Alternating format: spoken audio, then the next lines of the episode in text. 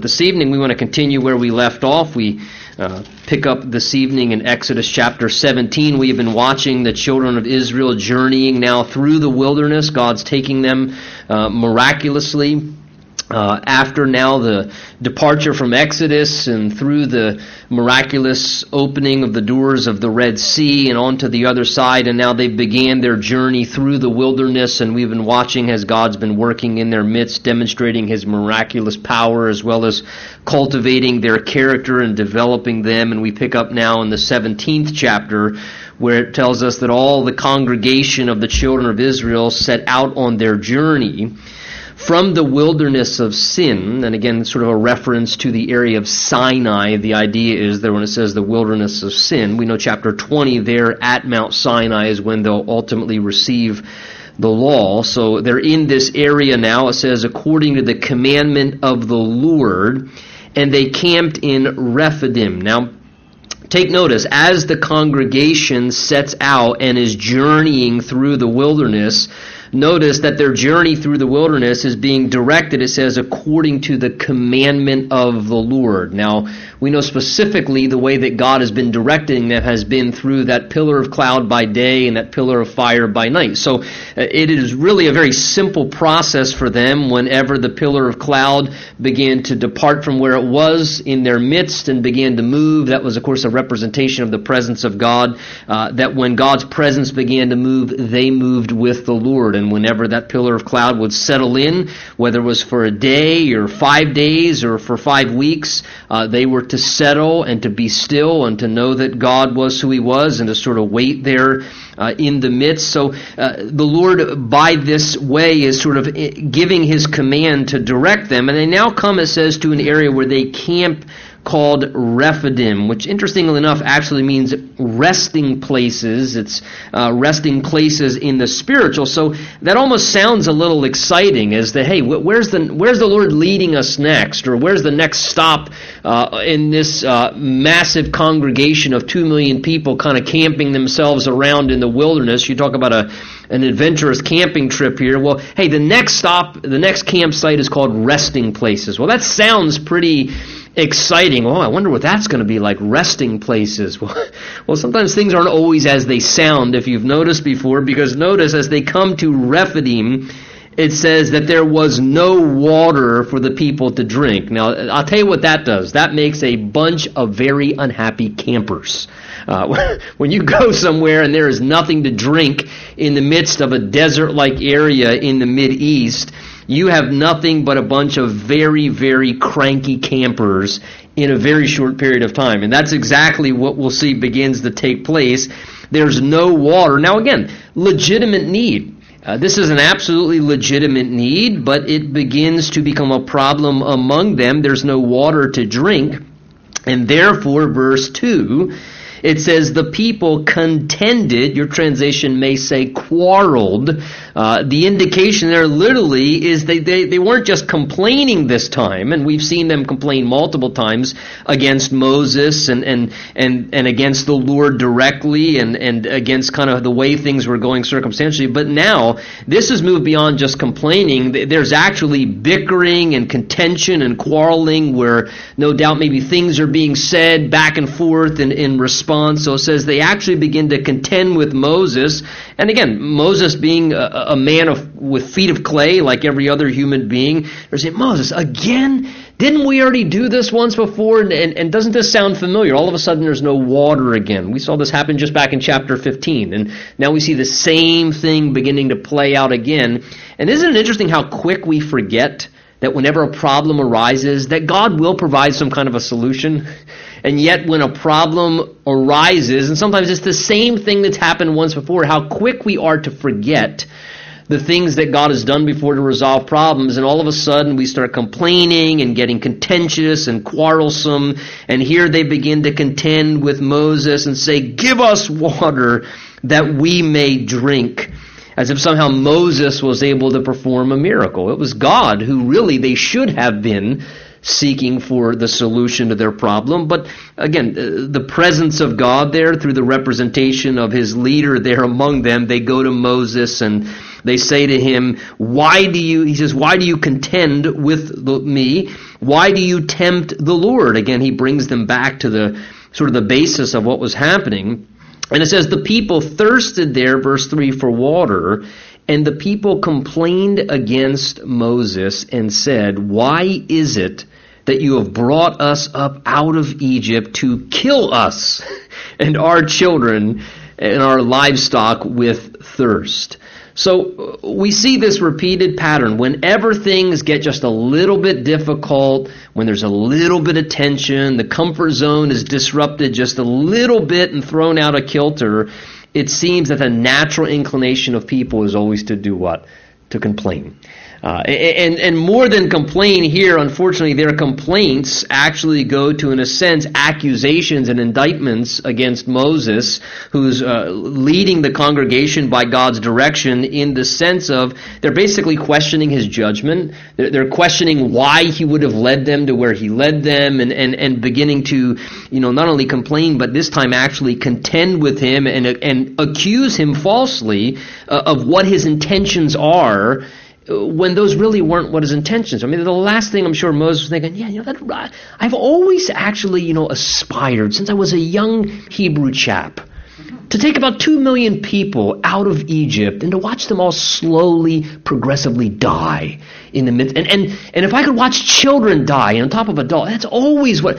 I mean, when you think of the, the accusations sometimes that people actually make, when you think them through, it really is somewhat ludicrous the way in which at times we, just because of our frustrations or our misunderstandings, begin to falsely accuse and misinterpret what the agenda or the motivation is behind this or that. And here they say to Moses, hey, what's up with this? Give us water, and how come you brought us out here just to kill us and our children and our livestock with this thirst? Now, again, it's a legitimate need. They're thirsty. They're struggling. I mean, it, it, there's a complete legitimacy to their need. There was a, a, an essential need that needed to be addressed.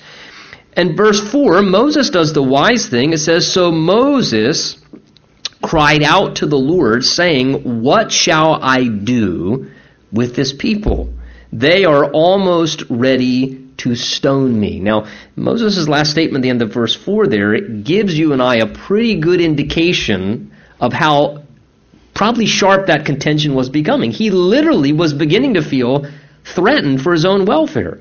He literally says, uh, Lord, uh, this seems like it's going a little beyond complaining here. You know, I'm, the, I, am starting to notice there's, you know, a lot of rocks as there is there in the Middle Eastern area. If you've ever seen that territory before, and he's saying uh, uh, they're not just heaping insults at me. Some of them are about ready to start heaping some stones at me, and he's actually becoming concerned for his own welfare. Maybe there were actual threats being made towards him that, hey, we should just stone this guy in the middle of the wilderness and bury him and pick somebody else. They'll probably do a better job to lead us around. And, and I'm sure there are plenty of people that are opportunists that were ready to thrust themselves forward and say, oh, if I were leading, we'd be at an oasis right now. You know, we wouldn't be here struggling for water or whatever. And, and Moses is literally feeling a sense of genuine concern and he's perplexed. He does not know what to do.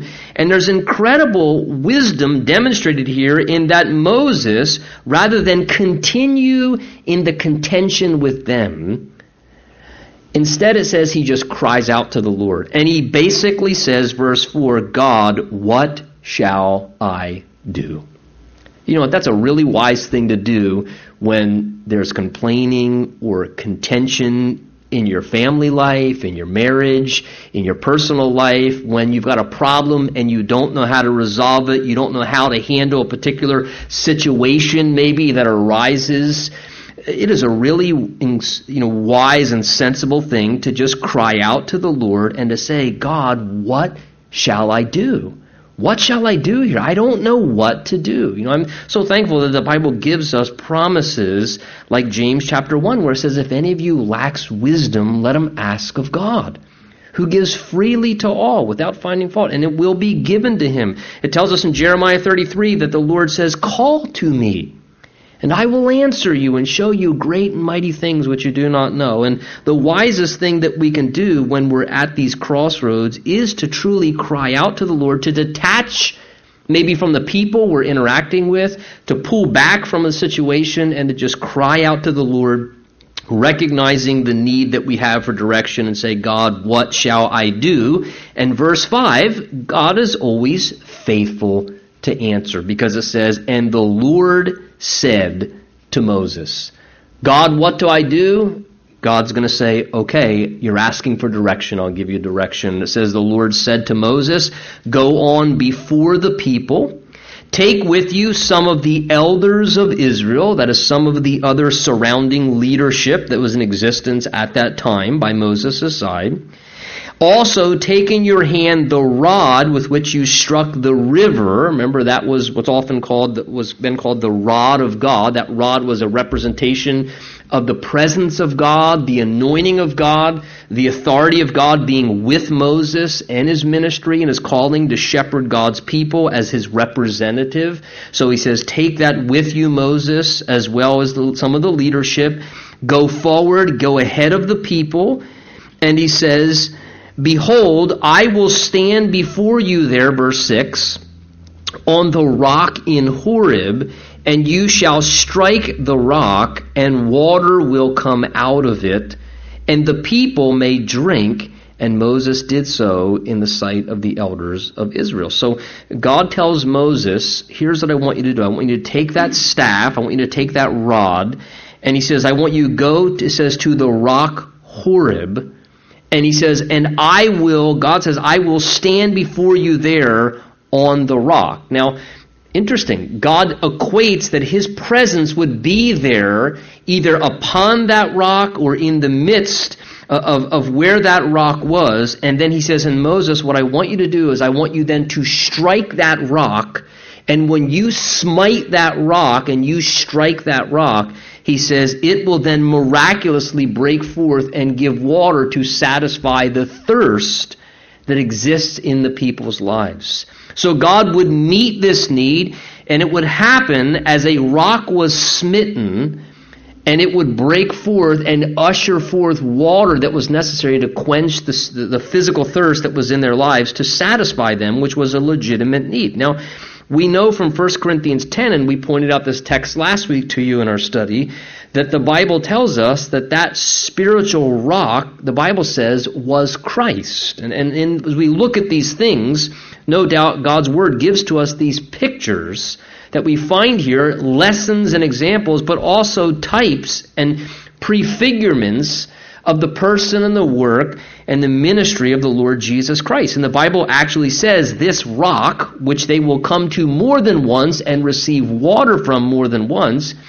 the Bible says actually it was a spiritual rock in the sense that it says that rock actually in the wilderness was Christ. It was a representation physically of what Christ would ultimately do and become spiritually.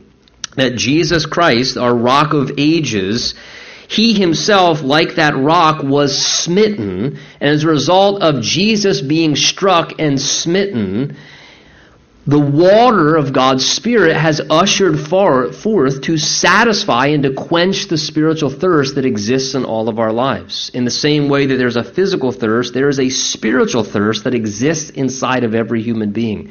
And that spiritual thirst is only satisfied and quenched through the ministry of God's Spirit that comes forth through the person of Jesus Christ, having been smitten and struck for our sin, for our failures. To me, I find it interesting. Take notice even in the text there, verse 6, that, that God literally says that his presence would be there on the rock. So as Moses, you know, smote the rock, as he literally struck the rock, again, was, the, was there a visible manifestation of the presence of God? Was the presence of the pre incarnate Christ there in a sense where literally, I, I wonder, again, speculation, but as Moses came down with the rock, did he actually come right through the presence of the Lord or the person of Christ there in a, in a, a pre incarnate state being there in all of this in this beautiful symbolic representation of what was taking place here. And we know this is exactly uh, what the Lord ultimately would do. In fact, it's interesting in, in John chapter 7, there at the Feast of Tabernacles, we have that account that's given to us where on the Feast of Tabernacles, what they would do there in Israel is they would, uh, during the days of the feast, they would take these golden pitchers and go down to the pool of Siloam, and they would come up to the temple area there, and then they would then pour out the water onto these huge pavement stones as they were commemorating and remembering God's preservation through the time of their wilderness journey. That's what Tabernacles was. It was a celebration of God's preserving his people throughout the wilderness years. And part of that was God then giving them water from the rock. So as they would dump the, the water onto these large pavement stones, it was a reminder to them of how God brought water from the rock to satisfy their thirst in the wilderness.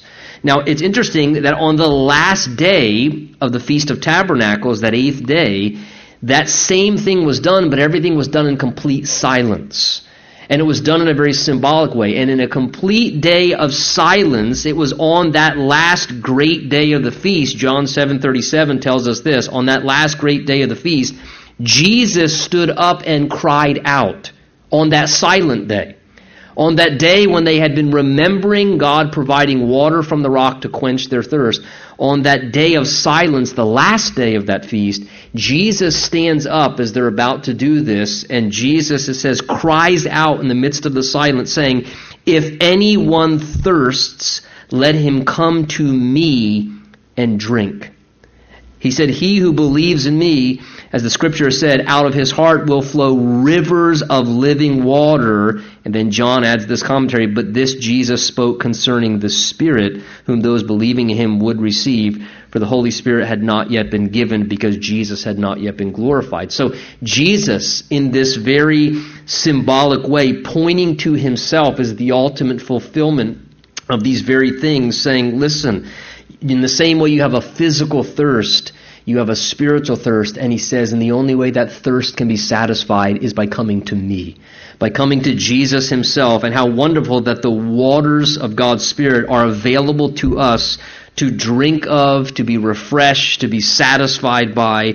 And you know, this is why later on, and not that I want to jump ahead of where we're at, but this is why later on, when a similar circumstance arises again and the people are complaining when there's no water, and then God tells Moses, Moses, I want you to go, and he says, I want you to speak to the rock. And Moses, remember, it tells us in the book of Numbers, he goes to that rock and instead of following God's command, instead of speaking to the rock, he says, You rebels, how long must I deal with you and bring water out of rocks and blah, blah, blah, and I've had enough of you. And he takes the same rod and boom, he smacks down on the rock a second time and water gushes forth because, see, uh, God won't cut off his nose despite his and God won't, in a sense, hold back from blessing his people because he's got a servant acting foolish, even in a spiritual place of leadership. God's gonna, God loves his sheep. He's still going to take care of the sheep. But you remember Moses was severely disciplined by the Lord for that, and he said, uh, "Moses, can you come here a minute? Uh, no going into the promised land for you." Now that seems huge. I mean, like, what are you? I mean, here Moses does all these faithful things for the Lord. He leads them out of Egypt. He represents God well. He takes the people for 40 years through the wilderness. I mean, his whole life dream was just to finally take them into the promised land.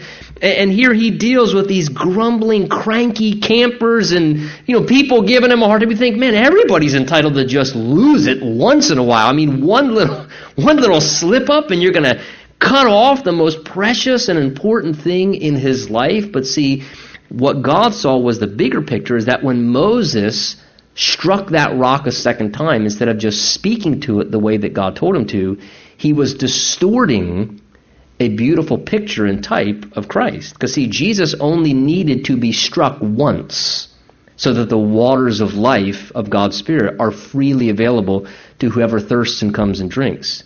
Jesus doesn't need to continue to suffer again and again and again and again. He was struck once, he suffered once, he made total perfect atonement for our sin, and now all anyone needs to do is in faith speak to Jesus Christ, the rock of ages, and they can receive freely the waters of life. And when Moses lost his temper in anger and struck that rock, as we'll see later on, he distorted something way bigger than what he even imagined. You know, I mean, just a really sobering, incredible reminder that a lot of times our decisions are way more far reaching than what we often realize. You know, in that moment, Moses was just losing his temper, but because he had the responsibility level he did before God, God saw it on a way bigger level. And there was something that God was doing way beyond what Moses was aware of. And listen, you at times may be doing things and you're thinking it has to do with the present moment you're in. You have no idea how far reaching God may be working through you to accomplish something in the midst of what you're doing. So uh, Moses here goes through this event and he brings forth as God commands him to water from this rock. Again, another miracle. Moses does this and brings forth the water. Verse 7 says, So they called the name of that place Massah and Meribah because of the contention of the children of Israel and because they tempted the Lord saying, and this is what they were saying apparently, is the Lord among us or not? I'm glad that that's a, a, pretty tempting statement to say towards God. You know, the people were actually contending and complaining with Moses, saying, you know, is, is God in our midst or not? Where's God at? Where's the presence of God at? And they were actually questioning God's presence in their midst, and the Lord was hearing the very things that they were saying. So the place was called contention uh, or tempting. The idea is there because of what the people were doing. Well, verse 8, uh, you would think after that event, uh, God would give them a little R&R, a little break, a little reprieve. You know, they just went through another difficult situation cranky campers, no water available, they're thirsty, they're struggling. You think, all right, let's, you know, they, they need a little break. But yet, isn't this much like the Christian life? Verse 8 Now Amalek came and fought with Israel. Right after that, here comes now a battle. All of a sudden, you know, one difficulty is followed up with an attack and an assault uh, by enemy lines here coming against them. It says, Amalek came and fought with Israel in Rephidim. Now, this is now the first, in a sense, battle that Israel is forced to fight. Up to this point, God has fought all their battles for them. They weren't prepared or ready to fight any battles yet. They were a huge, in a sense, tribe of nothing other than just slaves and, and work servants. They didn't know how to fight battles. And remember when we saw when God was first leading them out, instead of leading them the shorter route through Philistine territory, you remember a few chapters ago? It says that God instead led them the long way around because God said if you go the way of the Philistines, they're, they're a very strategic, powerful military people. And, and if they attack you, you'll be intimidated and you're not ready to fight battles yet. You're not able to handle that yet. And God knew what they were able to handle, so God kept them away from that because they weren't ready for any type of military conflict. Well, God had been fighting all their battles for them up to this point, but now God allows them to participate and to be engaged in the process here. And we now see the first occasion where Israel experiences some actual military conflict, and it says that they are attacked they are aggressively attacked, it says, by a people called Amalek. Now, that name should be familiar. Amalek, if you remember back from Genesis chapter 36, is one of the descendants of Esau. You remember in our study in Genesis, we looked at Jacob and Esau. And Esau, remember, was the brother whose propensity was always inclined towards that which was carnal. Uh, he was a man who lived after his carnal nature, his carnal desires. He was the one who sold away his birthright, remember, for a pot of stew. And basically, he disregarded anything which was spiritual and moral, and all he cared about was immediate gratification, the satisfaction of his lusts and his desires. He was a man that lived according to his sinful inclinations, a man that lived according to his passions and his desires, and he was ruled by that. He was a very carnal, fleshly man. Now, in light of that, we will see in the Bible that Amalek becomes a type and a picture of our sin nature, of our flesh.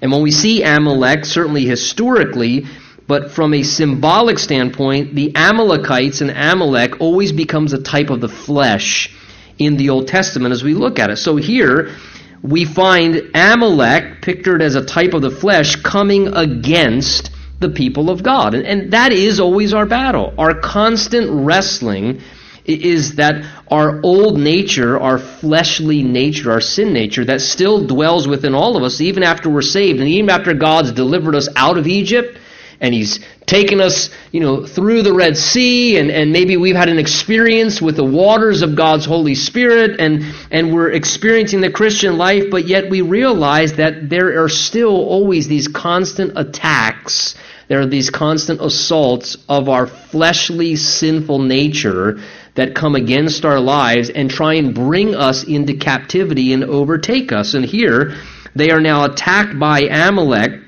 and it says that Moses said to Joshua, there's the first mention of Joshua. Remember, he ultimately will take over for Moses and become his assistant. But here, the first mention of him, Moses turns to Joshua and he says to him, Choose us some men. Notice, not all of them, it seems, had the aptitude to go out and do battle, but choose some who have an aptitude to fight and to do military conflict. Choose us some men and go out and fight with Amalek. And tomorrow I will stand on top of the hill with the rod of God in my hand. So Joshua did as Moses said to him and fought with Amalek. And Moses, Aaron, and Hur went up to the top of the hill. And so it was when Moses held up his hand that Israel prevailed, and when he let down his hand, Amalek prevailed. So uh, we see what begins to happen here. Moses turns to Joshua and he says, Joshua, listen. We're being attacked. Our enemies are coming against us. And it's not going to solve anything to just bury our head in the sand and act like this isn't happening. We need to face our enemy head on. We need to be willing to fight the good fight and confront our enemy so that our enemy doesn't overcome us. And, and you know what? There's, there's a part of that that's a very important spiritual parallel for how do we handle when our flesh begins to attack and to insult us and, and to try and come against us to, in a sense, control us and rule over our lives? Well, you know what? You have to face your flesh head on. You can't ignore the fact that you have a sinful nature. You can't bury your head in the sand and act like you're more spiritual than you really are. You need to recognize, like Paul said, you know, oh, wretched man that I am. And, and Paul said, I know that in me, that is in my flesh, nothing good dwells.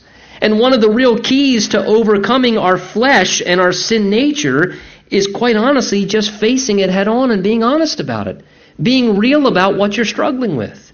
Being sincere about admitting, hey, this is an area, my flesh, that really seems to constantly be attacking and assaulting me and trying to draw me in and cause me to sin against God and to regress back into old ways.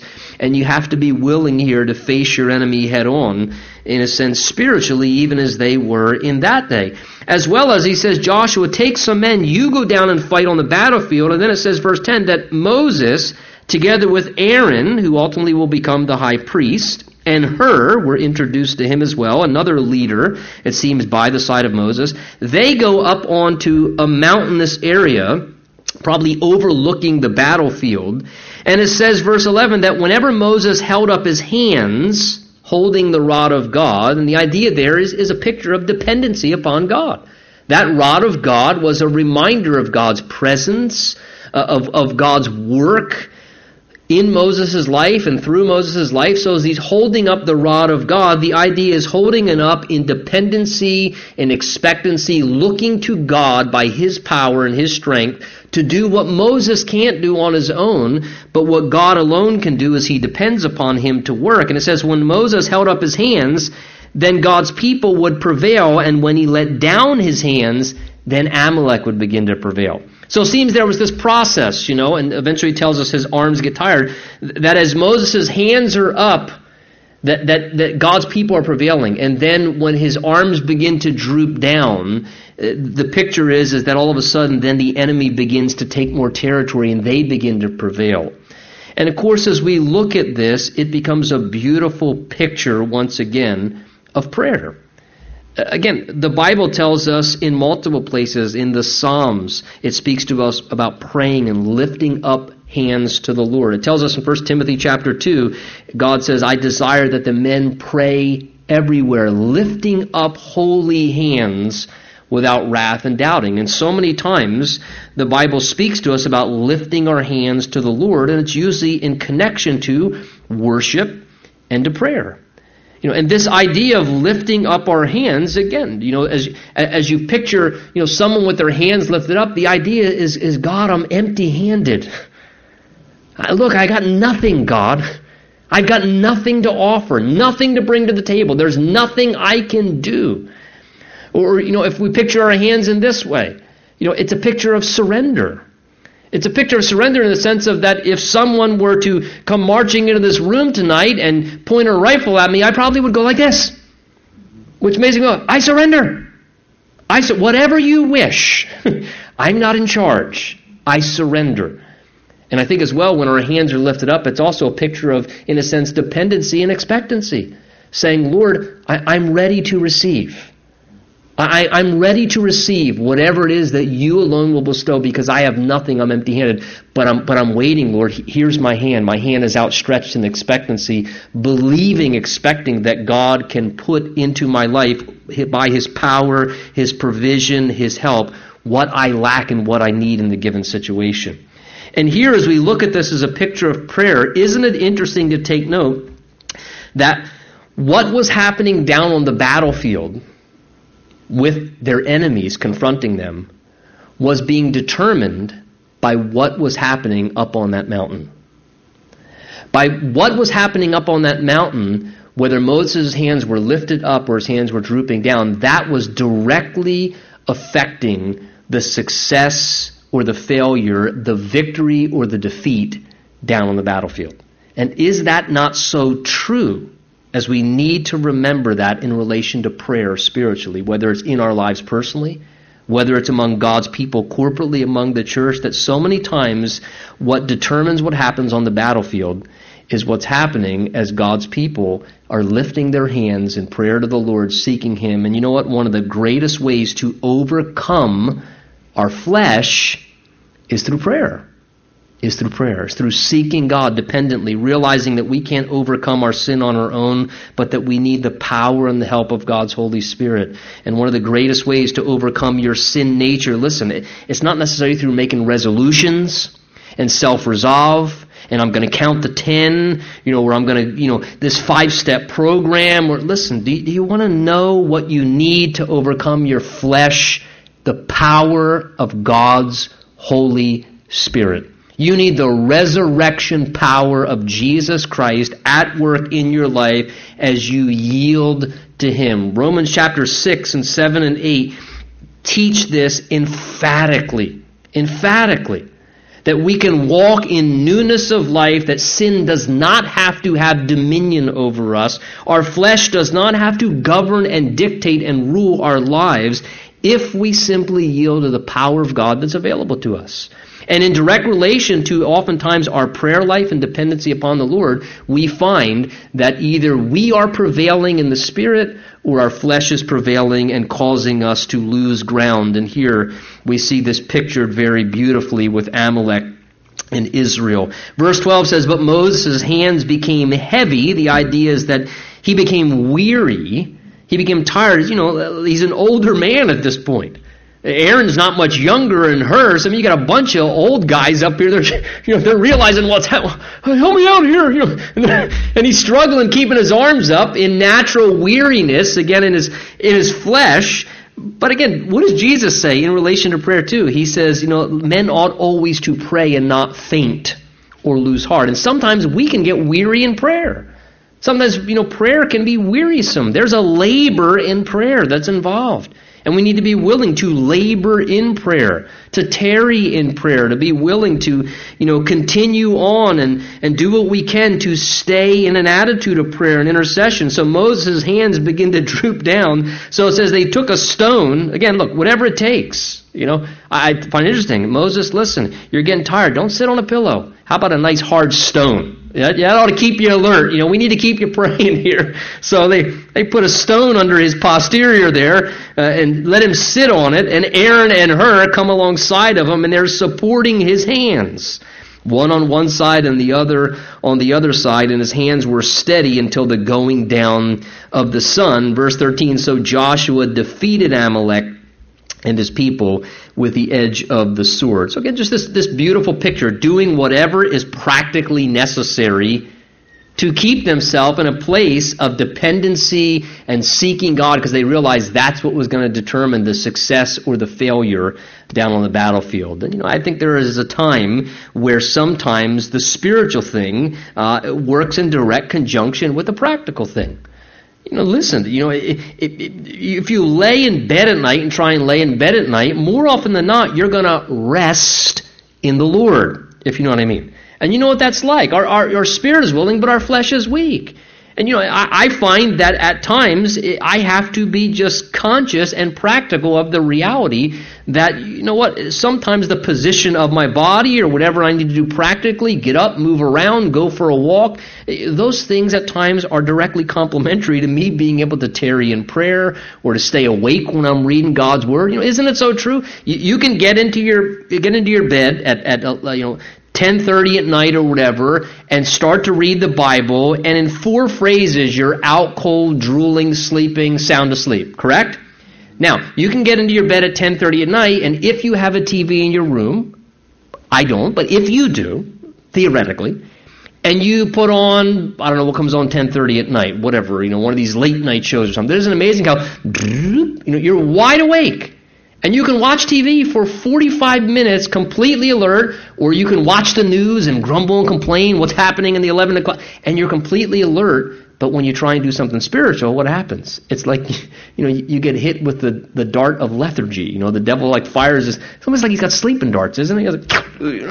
And all of a sudden, know, it's amazing how that works. I, I wonder sometimes. I have these bizarre thoughts. You know, he's praying you know, and he, like he hits us with one of those sleeping darts, and all of a sudden, you know, we're out cold uh, when we're trying to pray or read the Word. So here they just do something very practical, and it's just a beautiful picture too of how Here's Moses, the leader. God was working through his dependency upon God on behalf of the congregation of the people. And this beautiful, beautiful picture here as he in his weariness, uh, you know, becomes assisted by Aaron and Hur coming alongside. And it says they're, they're holding up his hands. I, I like that. It's a beautiful picture. It says they're holding up his arms. It doesn't say they're hanging on his arms. They're holding up his arms. Very, very big difference. They're saying, hey, how can we hold up your arms? Because we realize as we hold up your arms, that has a direct effect upon what God does among the congregation of his people down on the battlefield. Verse 13, it says, and then Joshua begins to defeat Amalek. And notice again, it's, it's too picturesque with the edge of the sword. With the edge of the sword. You know, hey, what are some of the ways to overcome our flesh? Confront your sin head on, face it, be direct and, and, and face to face, be will, pray and depend upon God, and through prayer and the power of God, and what as well? The, Word of God. One of the greatest death blows to our flesh is, is applying the sword of the Spirit, which is, the Bible says, the Word of God. Ephesians 6 and Hebrews chapter 4, that God's Word is like a two edged sword, able to divide between soul and spirit. And God's Word has a powerful effect to cut away the fleshly, sinful temptations. Because when you hear the truth of God's word, it brings conviction of sin. The Bible says, Psalm 119, How can a young man cleanse his way? By taking heed unto thy word. And God's word is one of the most powerful things, the powerful, you know, sword of God's spirit to cut away the fleshly tendencies, to help us crucify the flesh to cut out of our lives wrong attitudes and, and wrong behaviors and habits that are displeasing to God. It's the power of God's Word and applying the sword of the Spirit. I tell you this in direct proportion. I, I tell you this in direct proportion to your personally getting into the Word of God and publicly exposing yourself to the Word of God, you will begin to see a diminishing of your flesh having greater control of your life and the Spirit of God ruling over your life and you walking in the Spirit more and more. It's not rocket science. Too often as Christians, we try and make it more complicated than what it really is. Listen, you could cleanse every book off the bookshelves in Christian bookstores as far as I'm concerned. And stick Bibles on all the bookshelves and say, read your Bible, pray, and watch what God does in your life. And it, I tell you, it is not rocket science. And here, in this very practical sense, we have great insights here, this beautiful picture of how they overcame their enemy, and really how we can overcome our flesh, which is such a battle. We all wrestle with it. This is a battle, notice the whole congregation was engaged in. We're all engaged in it. We're all fighting our flesh and wrestling with our own sin nature. Well, verse 14, the Lord then said to Moses, Moses, write this for a memorial in the book and recount it in the hearing of Joshua that I will utterly blot out the remembrance of Amalek from under heaven. And Moses built an altar there. The idea is to celebrate God's faithfulness and how he came to their aid. He built an altar there and called its name, The Lord is my banner. There's another one of those names, the compound names of God, Jehovah Nisi. The Lord is our banner. Under his banner we fight and he helps us to overcome. For he said, verse 16, because the Lord has sworn that he will have war with Amalek from generation to generation. Now take notice, God declares war against Amalek. It says here, the Lord has sworn that he will have war with Amalek from generation to generation. You know what? God has one solution for our flesh, and that is that to be crucified. To be crucified. Look, we don't try and rehab the flesh. We don't try and you know modify the flesh. We don't try to you know uh, recycle and, and listen. God says mortify it, crucify it. God declares war against our flesh, and He says put it to death. That's what we do with the flesh. He says put it to death. And how wonderful to know that when we seek to put to death our fleshly sinful nature, to know that that's not a battle that we're in alone. That God is in that battle with us, and we are directly cooperating with what his intention is. And here God makes that declaration. Well, chapter 18 begins now a reunion with Moses, it seems, and some of his family. It says, And Jethro, who remember was his father in law, the priest of Midian, Moses' father in law, heard all that God had done for Moses and for all Israel and for his people.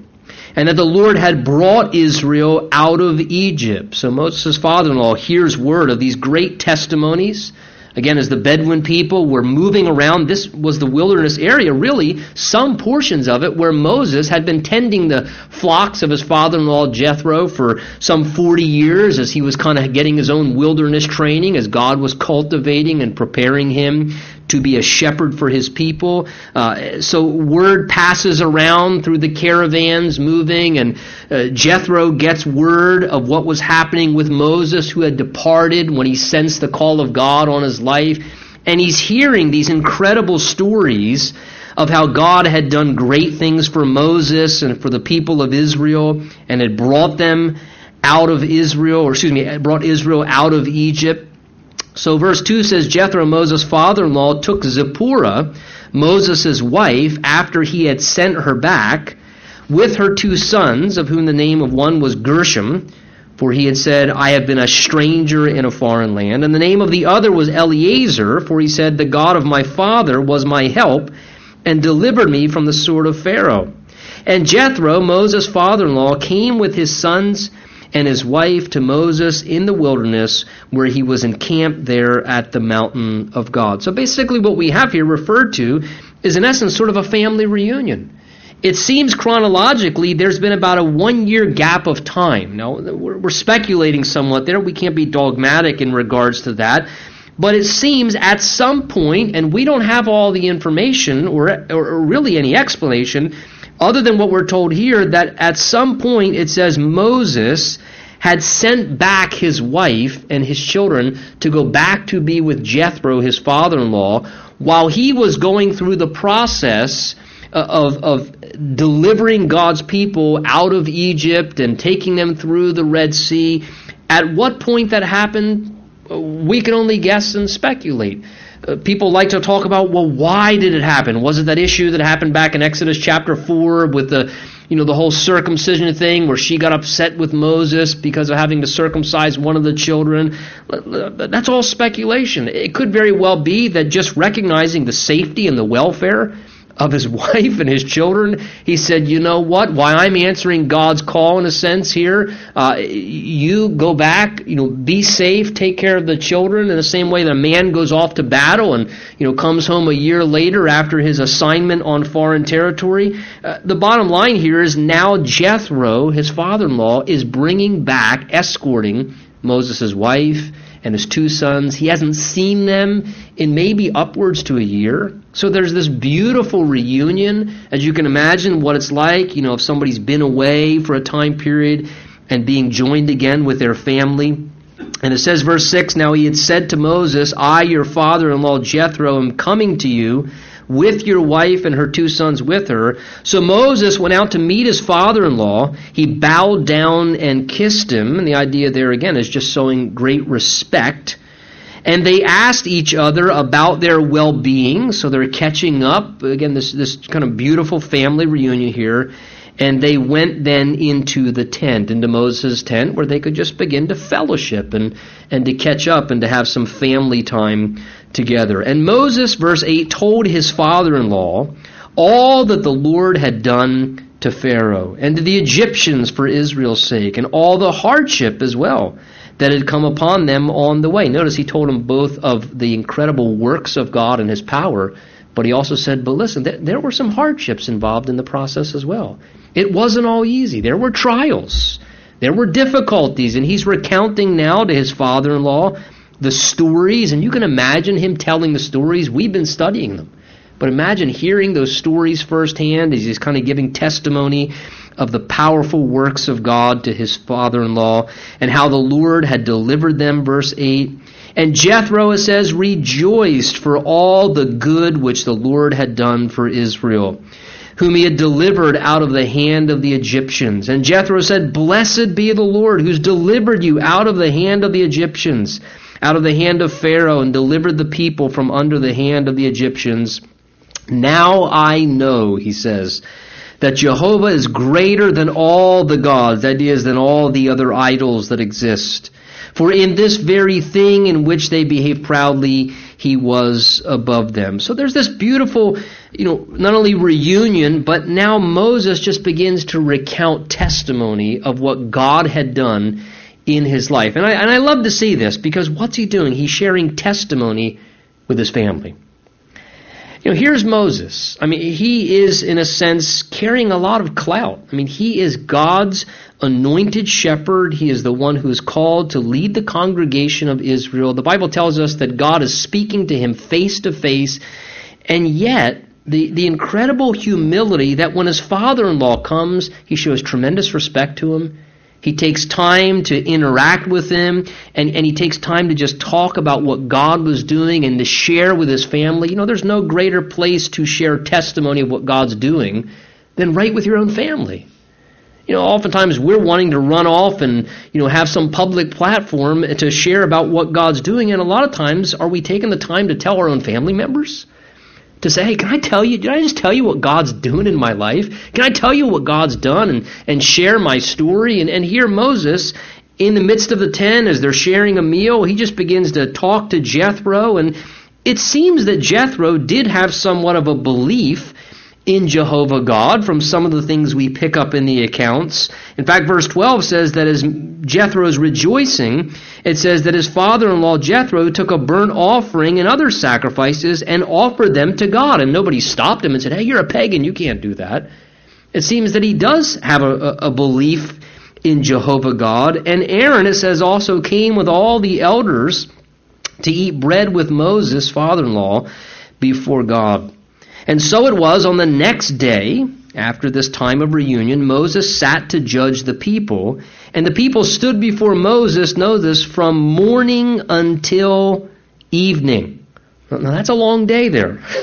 That is a long, long day there. Now you would think after all Moses has been involved in, and taking place, and now he's just had some downtime with family, that he'd say, you know, maybe this is a good time to kind of take a break and to relax a little bit. But I wonder if there was a little bit of a propensity in Moses, as there is in all of us sometimes, to, you know, almost get a little intoxicated with what God's doing to the point where he pushes beyond even what he should be doing because the very next day instead of just spending he just he's just seen his wife and kids again his father-in-law just showed up i mean you would think he'd say what i should do is take the kids down to the beach at the red sea for a couple days and just hang out and spend some time with my wife and kids right that would seem to be the thing you would you'd, you'd want to read there i mean you haven't seen your family in a while but maybe moses like some of us sometimes he gets almost intoxicated with the wonderful works of God and being used by God in such a sense that the next morning they wake up, hey, where's dad?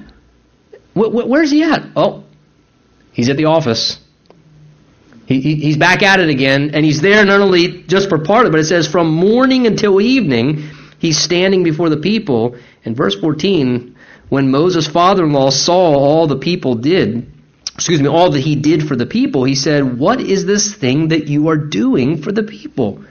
Why do you alone sit and all the people come and stand before you from morning until evening?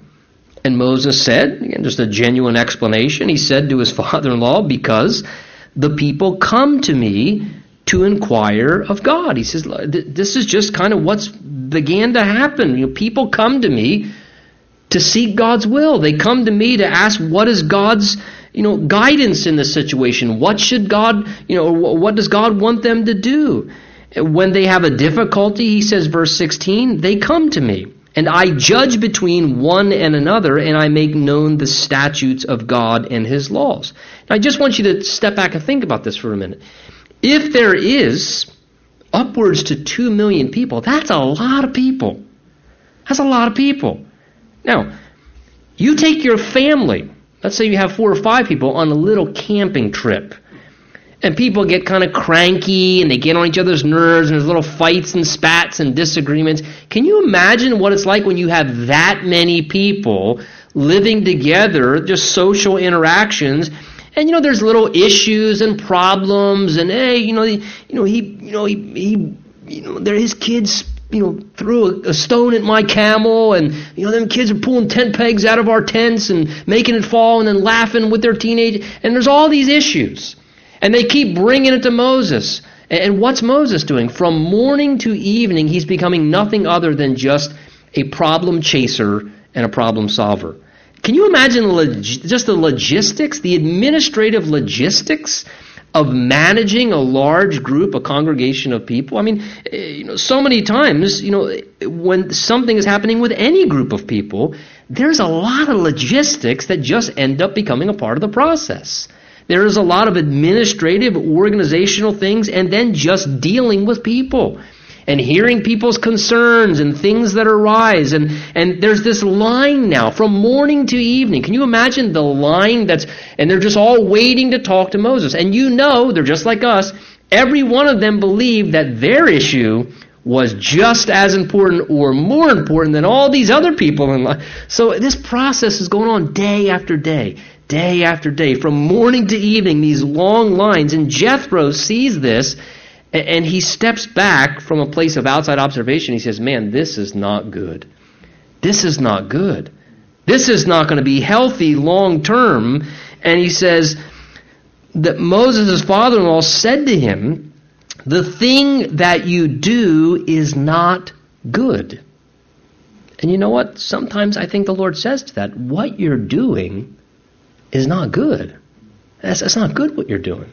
Sometimes I think we need to be open to the Lord on occasion giving his honest evaluation of maybe the patterns that we're involved in or the you know the processes and kind of way things are going and he says look this isn't good both you and here's why verse 18 both you and the people who are with you will surely wear yourselves out for this thing is too much for you. You are not able to perform it by yourself. So Jethro says to him Moses listen.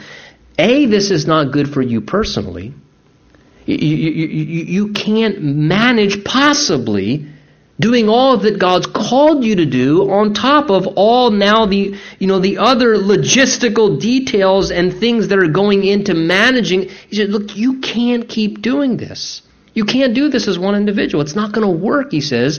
It's going to destroy you. And more than that he says the people are going to begin to suffer because there's no way that you can address all of their needs there's no way that you can possibly tend to them adequately in the way that they need to be addressed and helped and you know uh, taken care of in the different ways in which they were coming to him in regards to. So he says, both you and the people are going to suffer and wear yourselves out. Verse 19, listen now to my voice, he says, and I will give you counsel. So he says, can I offer some input, some guidance, some counsel? And God will be with you. And he tells them to do three things. Verse 19 Stand before God for the people, so that you may bring the difficulties to God, and you shall teach them the statutes and the laws, and show them the way in which they must walk, in which the work they must do. Moreover, you shall select from all the people able men, such as fear God, men of truth, hating covetousness and place such over them to be rulers of thousands and hundreds and fifties and tens, and let them judge the people at all times. And then it will be that every great matter they shall bring to you, but every small matter they themselves shall judge. And so it will be easier for you, for they will bear the burden. The idea literally is to help carry the load with you. And if you do this thing, notice he says, and God so commands you. In other words, he's saying, look, if, if this is what God's telling you to do, if this, you pray about it, he says, Moses, think about it. And, and if, he says, I'm not telling you what to do, I'm offering you counsel. And he says, if you do this, and it is what God's commanding you, you seek God, then you'll be able to endure and all this people also will get to their place in peace. So Moses, you will have long-term endurance and effectiveness, and at the same time, the people will be adequately addressed and cared for according to their given needs in the different situations. So he basically tells Moses to do three things in verses 19, 20, and 21. First, he says, Moses, listen, it's a priority issue here. He says, Moses, God's calling is on your life. You need to stand before God. The idea is to stand before God in prayer and intercession. Moses, you have to stay in contact with God. You need to continue to be in the presence of God, standing in His presence and receiving direction from Him and maintaining that you know, personal experience with God yourself because Moses, you are never going to be able to give out to God's people what you're not receiving from God yourself. And you know what? Listen, this becomes a very wise lesson for us because as we at times get ourselves overloaded with certain things, what tends to happen is we get our priorities out of order. And, and there's one priority that we can never neglect, and that is this, is that we need to have time alone with God. We have to have time alone with God. And we can't substitute doing work from morning to evening and think somehow that that is enough and we can survive off of spiritual fumes and keep working ourselves to exhaustion and sacrificing. Listen, we have to have time alone with God. And he says, Moses, you need to make sure that you stay in God's presence and in prayer. Verse 20 says also, it is your calling to teach the people and show them the way. So you need to receive direction from God. And Moses, your calling is to be a teacher. Your calling is to show the people the way, to teach them how to walk and how to work. Your job is not necessarily to problem solve and, and to handle logistics and administration. Your job, Moses, is to be an instructor, to be a guider, to be someone who teaches and helps the people to understand God's ways in the way in which God wants his people to walk. And he says, therefore, verse 21, thirdly, select, he says, able men to handle these areas, in a sense, that have become overburdening to you. And notice, yet there were qualifications. Select, the idea is Moses, you're also called not only to pray and to teach, but you are also called by God's direction to appoint. It says, able men. So his job was to distinguish who were the right individuals to appoint over different areas to help handle some of those things in a sense by way of delegation. And notice that there were different levels of responsibility. Some, it says, were to have responsibility over thousands, some over hundreds, some over fifties, some over tens. But notice that there were, there were things that were necessary. He says, make sure you select men, he says, who are, first of all, he says, men who fear God. It says there in verse 21. Make sure they're men who fear God. The idea is, is that they have a reverence for God and they fear God more than they fear men. Because if you fear men, you'll never be good to provide leadership in something because you will always be compromising and making concessions because you're a people pleaser. And he says, no, you need someone who is a God pleaser.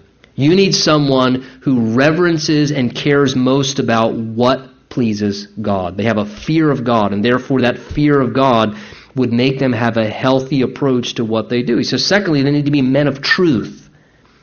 The idea is of integrity. People who stand by the truth, who live by the truth in their own life, and they are governed by, hey, what is righteous and what is true. It speaks of someone who has integrity and who has character. And lastly, it says someone who hates covetousness. The idea is they're not somebody who's easily bribed. They're not somebody who's in it for personal gain or for monetary benefit. Again, just pointing that there were character qualities that needed to exist in the lives of those who were to be put in places of leadership as delegation was given forth. And of course, you know, we look at this and it becomes a pattern of exactly what ultimately begins to happen in the New Testament. In the book of uh, Acts, chapter 6, remember it says that as the church was growing and beginning to increase, it says certain widows were being neglected, and the apostles came together and said, Listen, we understand we need to address this. This is a logistical issue. There are needs that need to be taken care of, but it's not right for us to neglect prayer and the Word of God to wait on tables. So what did they do? They said, Select from among you seven men, full of faith, full of the Holy Spirit, men of wisdom and good reputation, and appoint them over this business so that we might devote ourselves to what God has called us to.